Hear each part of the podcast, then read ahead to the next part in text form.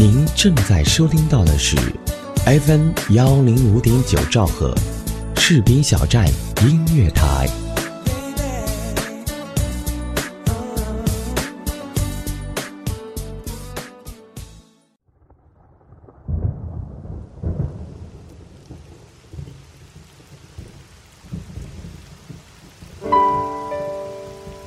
我用声音记录我的所见所闻所想所悟，心灵之约，见证我的成长。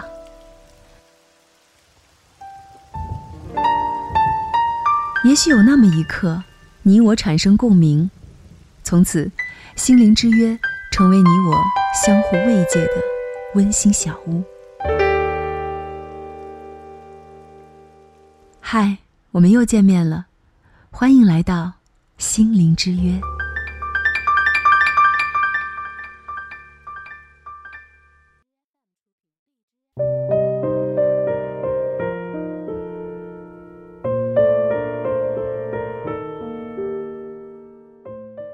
嗨，大家好，我是思玉。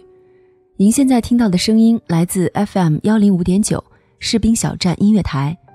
二零一七年，我和心灵之约依然与你相约。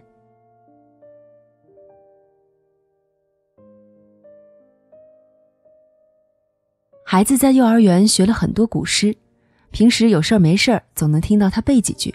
有一天，我和他走到楼下，我正在翻着背包找钥匙，突然他摇头晃脑的背起来：“明日复明日，明日何其多。”我顿时傻了眼儿，这是搞什么？换上一身古装就可以进私塾了吧？还有一天晚上，他突然问我：“什么是飞将？”他会飞吗？他有神兽金刚厉害吗？我一脸的茫然。飞将？什么飞将？你在哪儿听的？他一本正经的背起来：“秦时明月汉时关，万里长征人未还。但使龙城飞将在，不教胡马度阴山。”天哪，连这个也会背呀！说真的，如果不是他连题目带作者一起背。我根本想不起来诗的题目和作者，于是我暗暗做了一个决定，把他学过的每一首诗都抄在本子上，然后背会，至少别在一个幼儿园小朋友面前那么没面儿。第二天，当我把这些诗都抄下来的时候，他又问了我一个问题：“妈妈，九天就是九个天吗？我有十个天，比他还多呢。”我大笑，告诉他。九天就是说天很高，可是为什么是九天呢？哦我还真想不起来了。后来他还会常常问我一些可能我以前知道，但是现在却根本没印象的知识点。我只能说，我给你查查。虽然现在网络发达，查询一下不是什么大事儿，但是总觉得自己像个文盲，好悲伤。于是我开始制作一个亲子诵读节目，朗读那些诗，解释那些诗。讲述作者写这首诗背后有哪些故事。说真的，读高中时虽然不是学霸，但也觉得自己知识挺渊博的，什么函数、导数、推理、几何，什么力学、电学、电磁感应，什么离子、电子、氧化还原，还有 DNA、RNA、氨基酸、蛋白质，总能分析的头头是道。唐诗宋词，只要在考点范围内的，也是脱口而出。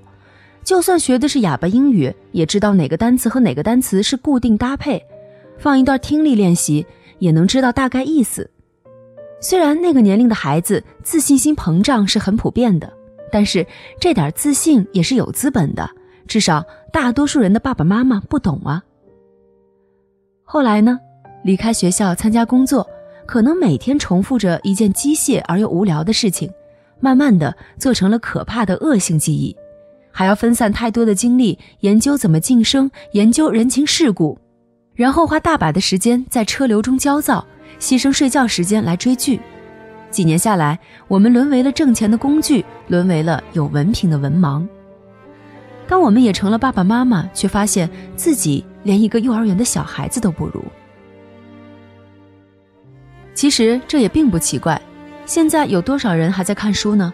书店的生存基本靠教辅和各种考试书籍支撑，但是我还在看，只不过看的是儿童读物。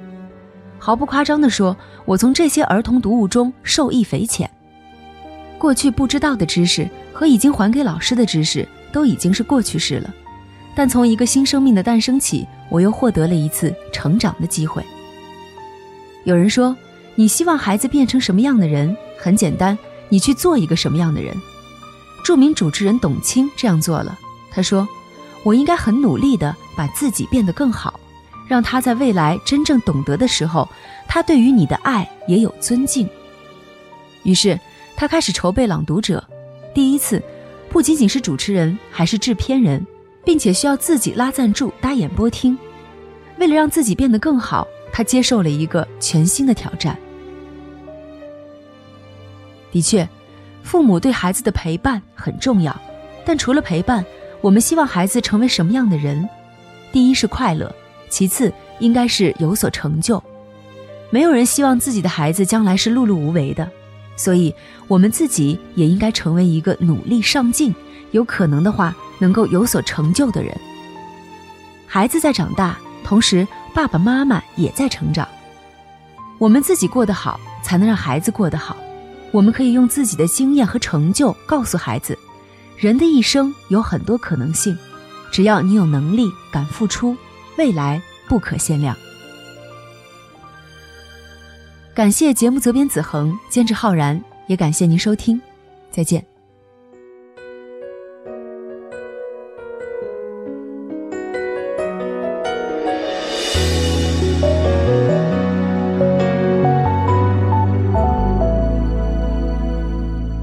同样的机场，不同时间，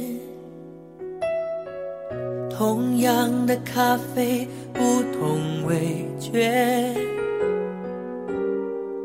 同样的我和我都少了一些。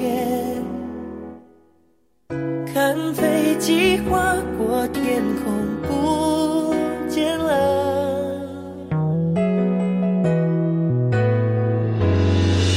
用你给我的翅膀飞，我懂却不是伤悲。再高都不会累我们都说好用你给我的翅膀飞我感觉已